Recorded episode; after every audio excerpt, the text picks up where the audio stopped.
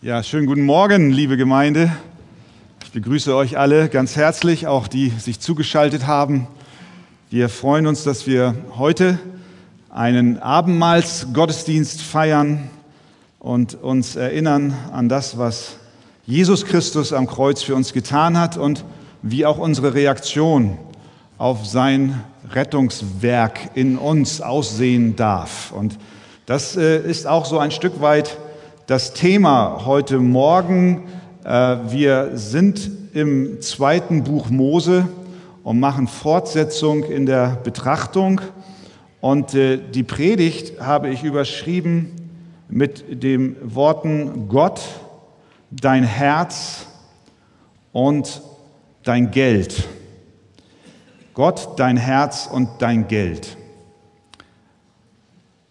Wenn ihr die Kraft habt, dann steht doch gerne mit mir auf und wir lesen 2. Mose Kapitel 25. 2. Mose 25 von Vers 1 bis Vers 8. Und der Herr redete zu Mose und sprach, sage den Kindern Israels, dass sie mir freiwillige Gaben bringen und von jedem, den sein Herz dazu treibt, sollt ihr die freiwillige Gabe für mich annehmen. Das sind aber die Gaben, die ihr von ihnen nehmen sollt. Gold, Silber, Erz, blauen und roten Purpur und Karmesin weißes Leinen und Ziegenhaar, rötliche Widderfelle, Seekuhfelle und Akazienholz, Öl für den Leuchter, Spezerei für das Salböl und für wohlriechendes Räucherwerk, Onyxsteine und Steine zum Besatz für das Ephod und für das Brustschild. Und sie sollen mir ein Heiligtum machen, damit ich in ihrer Mitte wohne. Amen. Ihr dürft euch setzen. In diesem Kapitel beginnt ein Abschnitt, der sich über viele Kapitel schwerpunktmäßig hinzieht, nämlich mit den Anweisungen hier zunächst für den Bau der Stiftshütte. Ähm, die Stiftshütte war ein heiliges Zelt, ein Ort der Begegnung zwischen Gott und Mensch, zwischen Gott und Mose im Wesentlichen als Stellvertreter für das Volk Israel. Es war das Heiligtum Israels während ihrer Wüstenwanderung und dann ihres insgesamt Auszugs aus Ägypten Richtung Kanaan. In der Hütte, der Stiftshütte, wurde unter anderem auch die Bundeslade aufgestellt und viele, viele Dinge noch mehr, die wir dann in den nächsten Kapiteln erfahren. Dieses Zelt war aber kein gewöhnliches Zelt, wie wir es von Campingplätzen kennen, sondern es war eine auf aufwendig geschmückte und ausgestattete Hütte, mit der Gott eine Botschaft dem Volk Israel vermittelte. Es heißt in Vers 8, damit ich in ihrer Mitte wohne. Zum Bund Gottes mit seinem Volk gehört seine Verheißung, bei ihnen zu sein. Die Stiftshütte war ein bildlicher Ausdruck des Herzens Gottes und eine gewaltige Tatsache, was sein Herz widerspiegelt, nämlich er will seinen Kindern nahe sein. Er will bei ihnen wohnen. Es ist seine Art und Weise zu sagen, ich bin bei euch. Ich bin hier in eurer Wüste. Ich bin in eurer Mitte. Ich wohne in der Stiftshütte. Ich werde euch nicht verlassen. Was gibt es Größeres als die Gegenwart Gottes auf unserer Pilgerreise? Die Versicherung des Herrn, mein Kind, ich bin da. Ich lasse dich nicht los.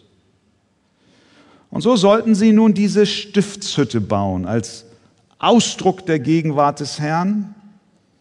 Es sollte ein Ort seiner Wohnung sein und somit auch ein Ort, ein Ort der Anbetung. Aber so ein Bauprojekt kostet auch etwas. Deswegen sollte Israel zusammenlegen, um die Erstellung der Stiftshütte zu finanzieren. Auf dem Berg sprach Gott zu Mose und beauftragte ihn, ein Opfer für den Bau der Stiftshütte zu sammeln. Und das ist das Thema des heutigen Textes. Nun, ich bin mir vollkommen im Klaren, dass das Thema Geld besonders in Deutschland, ein sehr sensibles Thema ist. Und an dem leichten Raunen in den Reihen merke ich, ich treffe, glaube ich, damit ins Schwarze. Geld ist sensibel.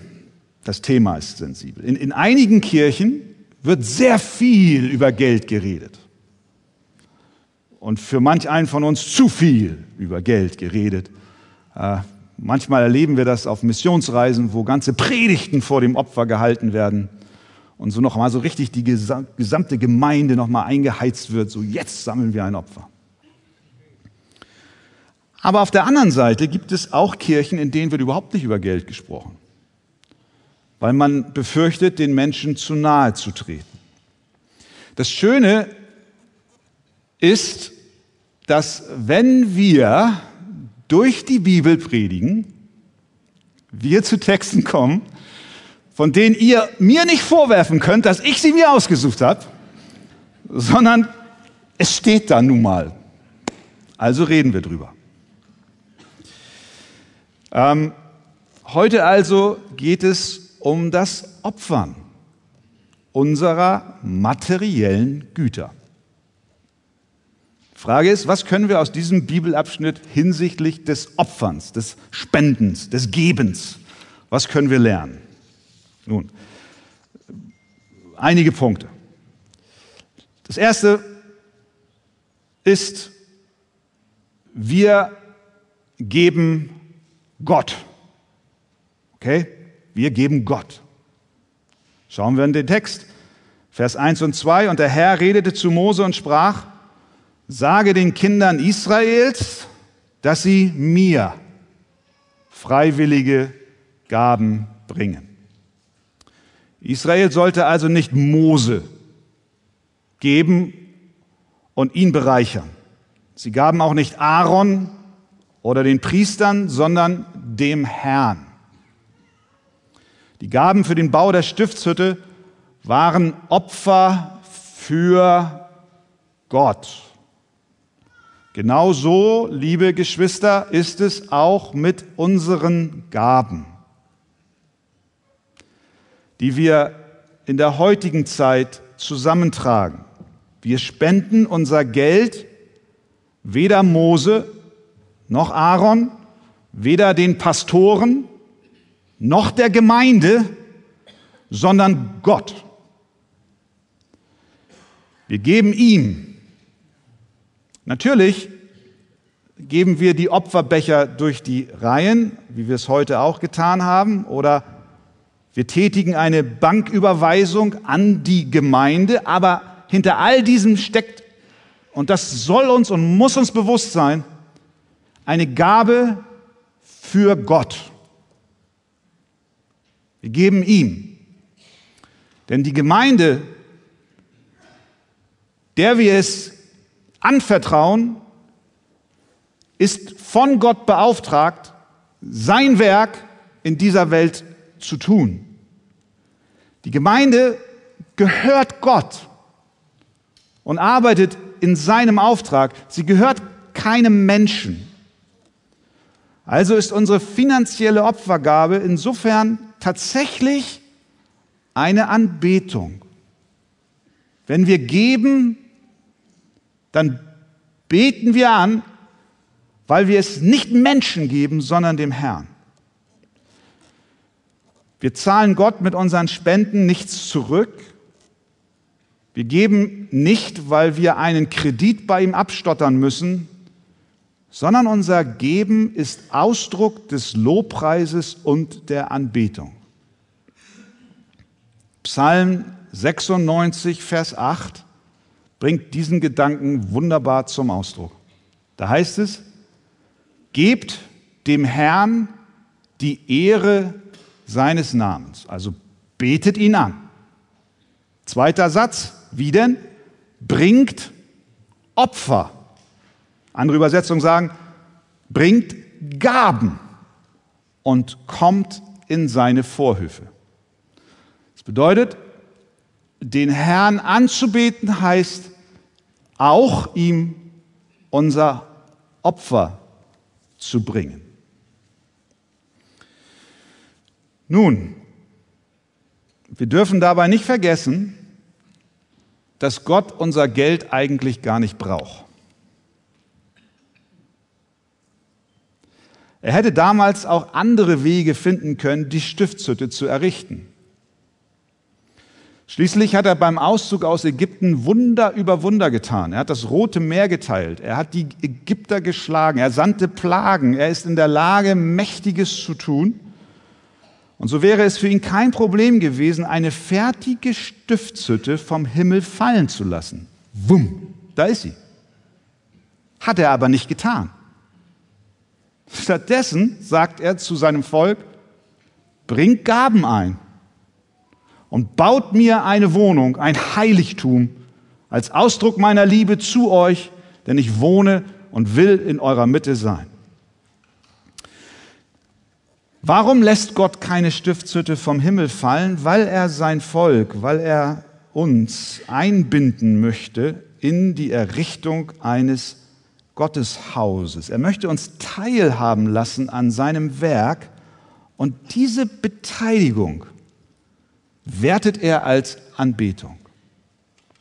Noch etwas anderes sollten wir bedenken. Wenn wir geben,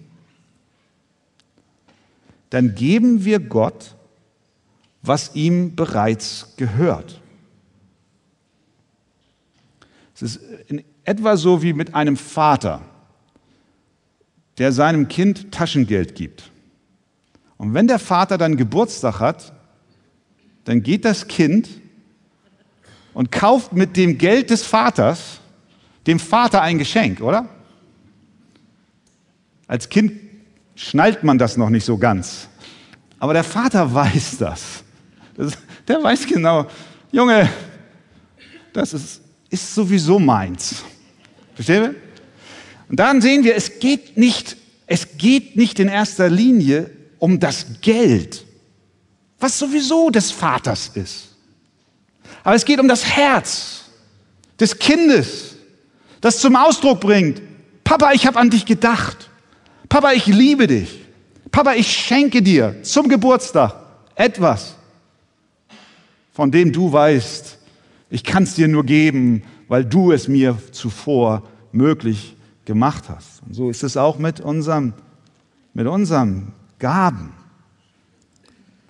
Es geht, wenn wir geben, nicht in erster Linie um den Euro und den Cent, sondern es geht darum, dass wir unsere Liebe und Zuneigung zu unserem Vater im Himmel ausdrücken, wie ein kleines Kind es mit seinen Eltern tut, wenn es ihnen etwas schenkt. Was Israel für Gott zu seiner Ehre und Anbetung zusammenlegte, kam von ihm. Erinnern wir uns daran, sie waren mittellose Sklaven in Ägypten. Sie hatten keine Villen. Sie hatten keinen Pool im Garten. Sie waren in Armut. Sie lebten in Unterdrückung. Sie besaßen keinen Cent. Aber als Gott sie mit mächtiger Hand aus dieser Armut, Sklaverei, Unterdrückung, dem Tod geweiht befreite, heißt es dann in 2. Mose 12, dass die Ägypter ihnen silberne und goldene Geräte und Kleider mitgaben. Nehmt, nehmt und haut ab, haut ab, als die Plagen über sie hereinbrachen. Könnt ihr euch erinnern? Von wem haben sie denn das Gold und das Silber und die Kleider gekriegt?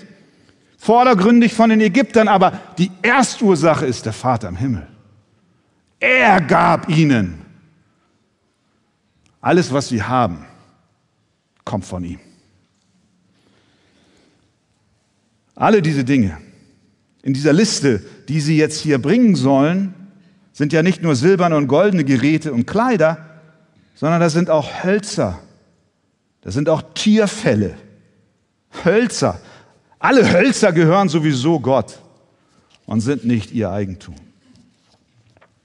Das bedeutet, lieber Bruder, liebe Schwester, alles, was du besitzt, gehört Gott. Als ich diesen Satz aufgeschrieben habe, kam mir sofort in den Sinn, dass wir diesen Satz schon x-mal gehört haben, oder? Alles, was wir haben, ist von Gott. Aber meine Frage ist, haben wir diesen Satz auch verinnerlicht? Leben wir wirklich so? In dem Bewusstsein, alles materielle und immaterielle, allen Segen, den wir haben, hat seinen Ursprung bei Gott und gehört letzten Endes ihm. Das heißt, dein Sparbuch, mein Sparbuch, deine Altersvorsorge, meine Altersvorsorge, deine und meine und alle unser gehört ihm. Unser Auto, wenn du eins hast, dein Haus, dein Hase, dein Hund, alles, was du hast, hast du von Gott empfangen. Nichts von dem gehört uns und wir wissen es, am Ende des Tages werden wir alles zurücklassen müssen. Wir können nichts mitnehmen. Gott schenkt uns Gaben, nicht damit wir sie horten, sondern damit wir ihn mit diesen Gaben anbeten. Und wenn wir es tun, dann geben wir ihm das zurück, was ihm sowieso schon gehört. Psalm 24.1, dem Herrn gehört die Erde und was sie erfüllt, der Erdkreis und seine Bewohner. Preis dem Herrn. Also, was lernen wir hier? Wir geben Gott. Zweitens, wir geben mit Freude. Okay? Ja, wir geben mit Freude. Das ist nicht immer der Fall.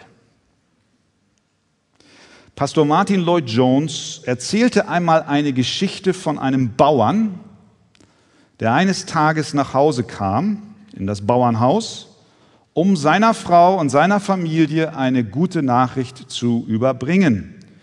Die Kuh hat gerade zwei Kälber zur Welt gebracht ein rotes und ein weißes, sagte er strahlend. Er fuhr fort, wir müssen eines dieser Kälber dem Herrn weihen. Wir werden sie zusammen aufziehen und wenn die Zeit gekommen ist, werden wir eines verkaufen und den Erlös behalten und das andere werden wir verkaufen und den Erlös dem Werk des Herrn geben. Ähm, seine Frau fragte ihn, welches er dem Herrn weihen wolle. Äh, das Weiße oder das Rote. Daraufhin sagte der Bauer, darüber brauchen wir uns jetzt noch nicht den Kopf zerbrechen. Wir werden beide gleich behandeln. Und wenn die Zeit gekommen ist, werden wir tun, wie ich entscheide. Ein paar Tage später betrat er die Küche und sah unglücklich aus. Was ist passiert? fragt die Frau. Ich habe schlechte Nachrichten, sagte er. Das Kalb des Herrn ist tot. Moment, sagte die Frau, du hast noch nicht entschieden, welches das Kalb des Herrn ist. Doch, doch, sagt er, ich habe entschieden, dass es das weiße Kalb ist und das weiße Kalb ist gestorben, das Kalb des Herrn ist tot. Dieser Bauer hatte keine Lust, dem Herrn etwas zu geben. Aber wir sollen es mit Freude tun. Sage, Vers 2, den Kindern Israels, dass sie mir freiwillige Gaben bringen. Und von jedem, den sein Herz dazu treibt, sollt ihr die freiwillige Gabe annehmen. Die Gaben, die Israel zusammentragen sollte, waren freiwillig. Und sie sollten von Herzen kommen. Es war keine Steuer, die Gott auferlegte, mit, die sie mit äh, knirschenden Zähnen abtreten mussten. Sie standen unter keinem Zwang, sondern sie kamen und brachten mit Freude. Paulus schreibt hinsichtlich des Gebens, jeder, wie er es sich im Herzen vornimmt, nicht widerwillig oder gezwungen, denn einen fröhlichen Geber hat Gott lieb. Was Paulus dort sagt, ist das, was Mose hier sagt und das ist, was Gott uns heute sagt. Wir sollten niemals griesgrämig, bedrückt oder zögerlich geben, sondern mit Freude. Erinnern wir uns, dass diese Israeliten, zu denen das gesagt wurde, Sklaven Ägyptens waren und damals in Ägypten taten sie nichts freiwillig. Alles, was sie machten, geschah unter Zwang und unter Druck. Aber jetzt hatten sie einen anderen Herrn, nicht mehr Pharao, der sie unter, die, unter der Knute hielt. Die Zeit war gekommen, aus der Sklaverei Ägyptens befreit zu sein und das zu werden, wozu sie geschaffen waren, Diener nicht mehr Pharaos Ägyptens, sondern Diener des lebendigen Gottes, Anbeter des ewigen Herrn und deswegen als Zeichen auch des Unterschieds zu dieser Welt und zu der Sünde dieser Welt, die uns unterknechtet und unterdrückt, sagt Gott, hey, schau, gib mir freiwillig, von Herzen. Gott arbeitet nicht wie ein Sklaventreiber mit Druck und Härte, sondern er will unser ganzes Herz. Und das drückt sich auch aus, mit welcher Haltung wir geben. Wir geben mit Freude. Ich glaube, das ist eine wichtige Botschaft für uns. Wir lernen hier, dass wahre Anbetung und Opfern ist auch Anbetung immer eine willige Anbetung ist. Sie soll von Menschen kommen, deren Herzen bewegt sind. Wenn unsere Anbetung in diesem Kontext unser Spenden und unser Opfern nicht aus einem Herzen entspringt, das von Dankbarkeit für Gottes Gnade oder über Gottes Gnade erfüllt ist und das sich sehnt, den lebendigen Gott anzubeten, dann ist unsere Anbetung hohl. Wir wissen, dass Schüler oft den Lehrer fragen, Herr Lehrer, wird dies Thema in der Klassenarbeit vorkommen. Und immer wenn der Schüler diese Frage stellt, weiß er genau, dieser Schüler lernt nicht, weil es wichtig ist und er versteht, was es ihm beibringen will, sondern er lernt nur, damit er schnell aus der Nummer rauskommt. Schnell die Klausur schreiben und dann ist er weg davon. Das ist ein Geist des Desinteresses. Gott möchte diese Haltung bei uns nicht sehen. Wenn wir mit Lobpreis in seinen Hof kommen, in seinen Vorhof kommen, in seine Gegenwart kommen, ihn anbeten, auch mit unseren Gaben, dann möchte er keinen widerwilligen Geist, sondern Freude, Dankbarkeit und Liebe. Frage an dich, Frage an mich, Frage an uns. Wie kommst du in den Gottesdienst? Vielleicht sind einige hier, die tatsächlich sich jetzt überführt fühlen. Und das ist gut so weil du weißt, dass du oft in dich hinein brabbelst, ich muss halt wieder hin, ist Sonntag. Mit welcher Haltung spenden wir? Brabbeln wir uns in den Bart, der zehnte Teil meines Einkommens und darüber hinaus? Na gut, wenn es denn sein muss. Oder geben wir mit Freude? Wir geben Gott erstens wir geben zweitens mit Freude. Drittens, wir geben aus Dankbarkeit. Das ist ja jetzt die Frage. Wenn Gott also keine Steuern erhebt, wie wir gesehen haben, er sagt es freiwillig, und auch keine Zwangsabgaben einführt, tut er nicht. Wie kann um alles in der Welt sein Reich in dieser Welt bestehen? Wie geht denn das? Muss eine Kirche nicht Steuerabgaben einholen, um zu überleben? Oft werden wir gefragt, immer wieder, wenn, wenn wir mit Menschen zu tun haben, die in dem äh, Kontext in Deutschland aufwachsen und die genau die äh, Kirchensteuern kennen, die fragen uns, wenn sie das sehen und was wir machen, ja, wie, wie, wie, wie geht denn das? Äh, ihr kriegt doch sicherlich Kirchensteuer. Nein, nein, nein. Das sind Spenden von den Mitgliedern und von den Förderern. Und dann kommt sie, ja, aber wie, wie, wie? Ja, ja, doch, doch, doch. So ist das. Ja, wie kommt das? Wie ist das möglich? Wie kann eine Gemeinde, wie kann eine Kirche, wie kann Gottes Werk bestehen ohne Zwangsabgabe? Das ist eine Frage der Motivation.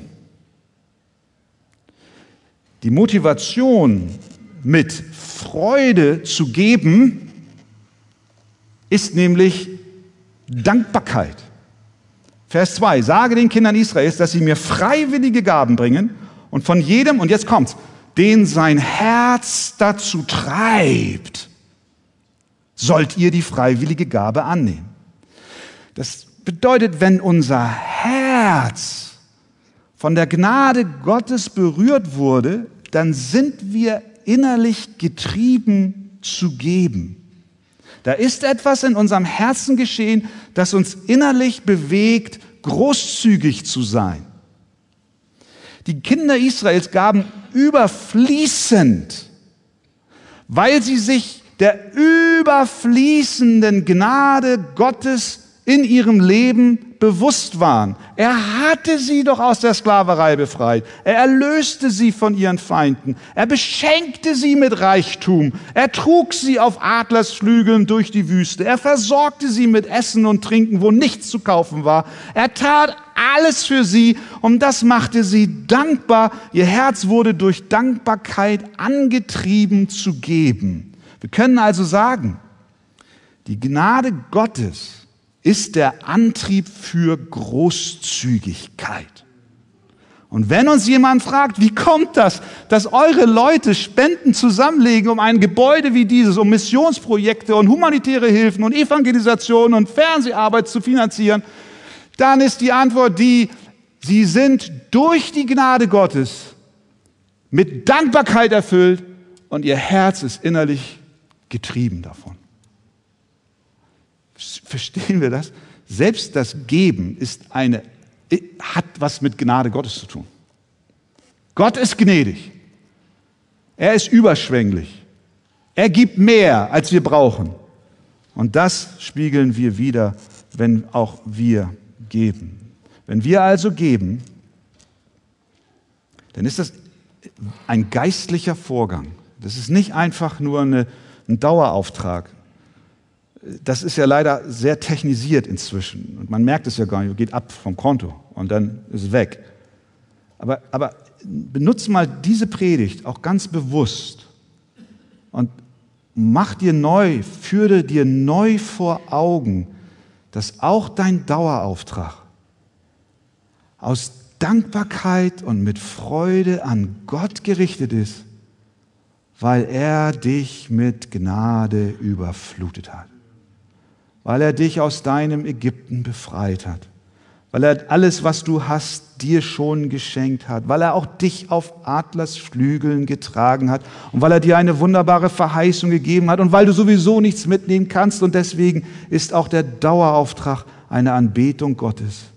Und du sagst, Herr, ganz bewusst will ich nicht in meinen Gedanken zusammenrechnen, was dieser Dauerauftrag über die letzten 20 Jahre für eine schöne Summe Geld bedeutet hätte für mich sondern ich will sagen, Herr, kann ich noch mehr geben zu deiner Ehre? Paulus schreibt in Epheser 1, Vers 7 und 8, in ihm haben wir die Erlösung durch sein Blut, die Vergebung der Übertretungen, und jetzt kommt es, nach dem Reichtum seiner Gnade, die er uns überströmend widerfahren ließ. Sehen wir das? Gottes Gnade ist reich. Er beschenkt uns überströmend.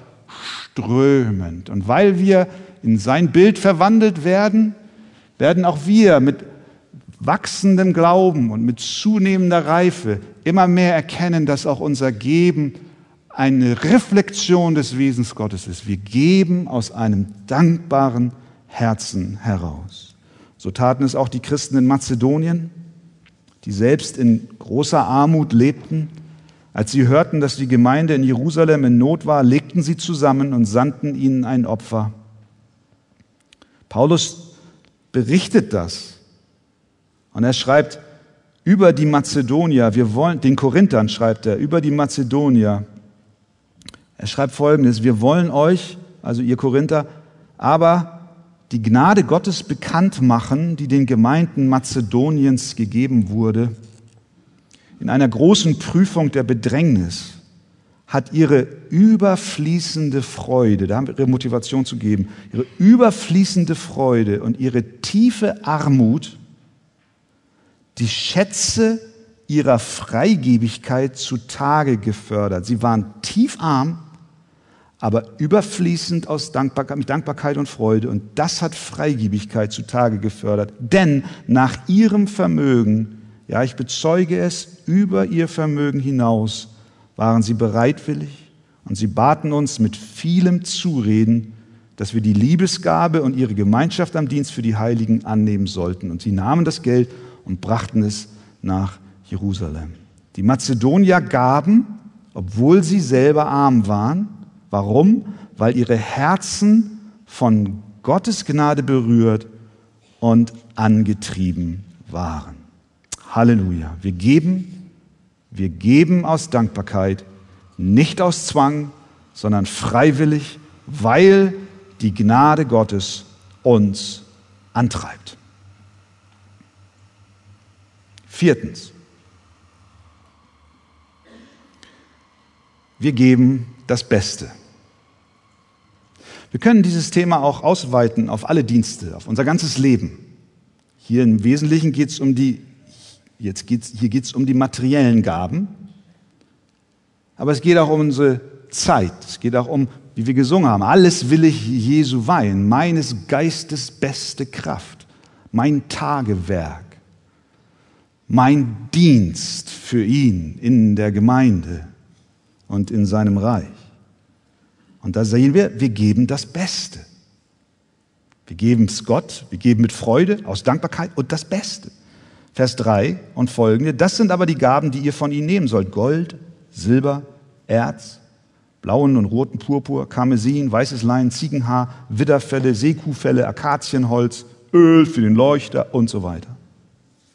Wenn wir Gott anbeten, auch mit unseren mit unserem ganzen Sein, mit unseren Gaben und Spenden, mit unserer Zeit, mit unserem Dienst, dann beten wir ihn an mit dem Besten, was wir haben.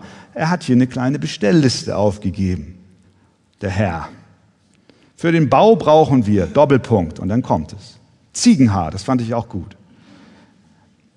Der Bau der Stiftshütte wird dann in den kommenden Kapiteln, sagte ich schon, ausführlich beschrieben. Und hier also zum Auftakt finden wir eine Liste der Baumaterialien und stellen fest, da waren einige und viele sehr kostbare Dinge, die zur Erstellung der Wohnung Gottes benötigt wurden. Wenn wir nur an Gold und Silber und Purpur denken, dann sehen wir, das sind High-Quality-Materialien. Aber nicht jeder, vermutlich, hatte in gleichem Maße Gold zur Verfügung oder Silber im Schrank liegen.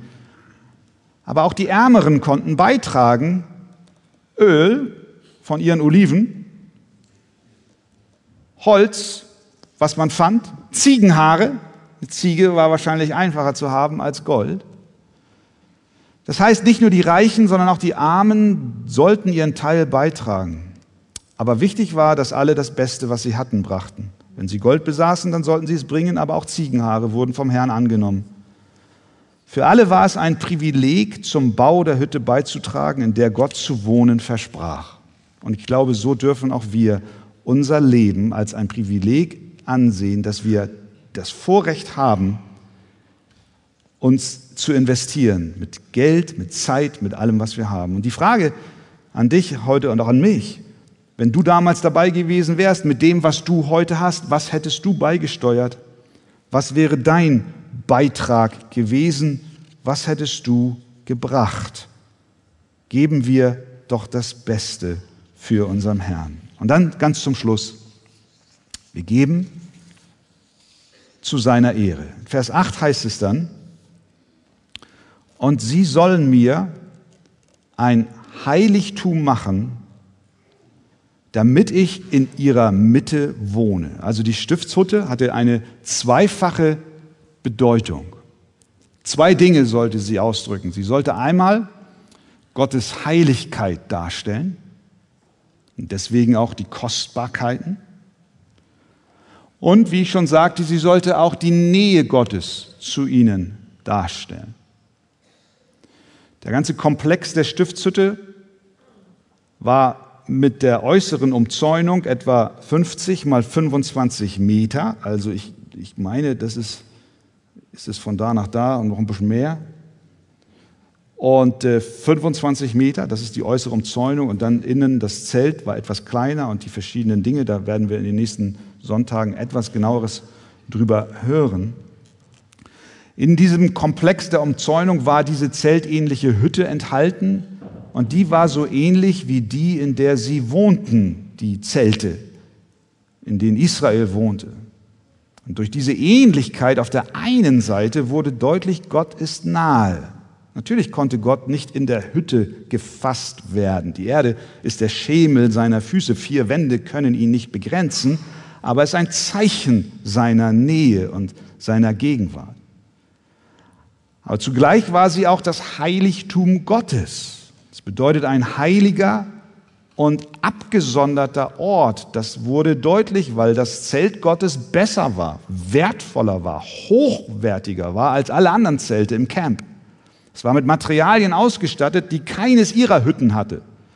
Das erinnert an die Erhabenheit Gottes, an seine Majestät, an seine Heiligkeit, und dass er allein ihre Anbetung verdient und nicht die Götzen dieser Welt, wo sie dann ja auch immer wieder versucht waren, hinabzudriften. Das bedeutet, was sie dort gaben, war letzten Endes ein Geben zur Verherrlichung des Namens Gottes. Und so ist es auch mit unserem Geben. Am Ende des Tages geht es darum, dass Gott und sein Werk, sein Name verherrlicht wird.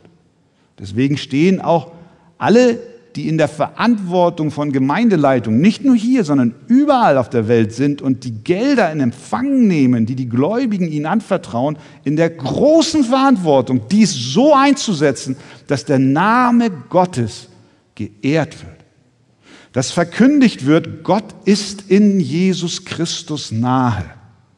Dass viele Menschen die Botschaft des Evangeliums hören, der Sohn Gottes kam auf diese Erde, um für deine Sünden zu bezahlen. Und wenn du an ihn glaubst und ihm vertraust, dann kommt er dir in Jesus Christus nahe. Das ist die Einladung des Evangeliums, die aber erst dann Sinn macht, wenn wir zugleich die Heiligkeit Gottes verstehen. Er ist ein abgesonderter Gott, der höher ist als wir. Er wohnt nicht in demselben Zelt wie wir. Seins ist kostbarer Ausdruck seiner Majestät, seiner Reinheit, seiner Heiligkeit. Eigentlich können wir ihn uns nicht nahen, aber durch seinen Sohn Jesus Christus kam er zu dir herab. Das ist die Botschaft, die die Gemeinden dieser Welt verpflichtet sind zu verkündigen, mit den Gaben und der Unterstützung der Gemeinde und der Mitglieder und der Christen im Allgemeinen, damit der Name Gottes verherrlicht wird und seine Botschaft hinausgeht. Wir geben, damit Gottes Name geehrt wird. Ja, ich muss ehrlich sagen, als ich das so alles mir angeguckt habe, habe ich wirklich auch mein Herz geprüft und habe gesagt, Herr, ich fand es sehr schön, das Lied, das gesungen. Alles will ich, Jesus, mein Herr. Veränder mich. Hilf mir, dass ich das in meinem Herzen verstehe. Ich, ich gebe und wenn ich gebe, Herr, ich gebe dir. Herr, ich gebe mit Freude nicht mit einer Faust in der Tasche. Ich gebe aus Dankbarkeit, weil du mich erlöst hast. Ich gebe, weil alles, was ich habe, sowieso dein ist. Ich gebe auch das Beste, Herr. Und wenn es nicht Gold im materiellen Sinne ist, aber ich gebe dir auch meine Zeit, ich gebe dir meine Energie, ich gebe dir meine Gedanken, meines Geistes beste Kraft. Ja, und ich, ich gebe, damit die Welt erfährt, du bist heilig, aber du bist auch nahe. Und wenn sie das erfährt und wenn Menschen dieses Evangelium im Glauben annehmen, dann bekommt dein Name, Herr, die größte Ehre. Das ist der Wunsch für mein Spenden, für mein Geben. Und vielleicht ist es auch der Wunsch für dein Spenden und dein Geben. Amen.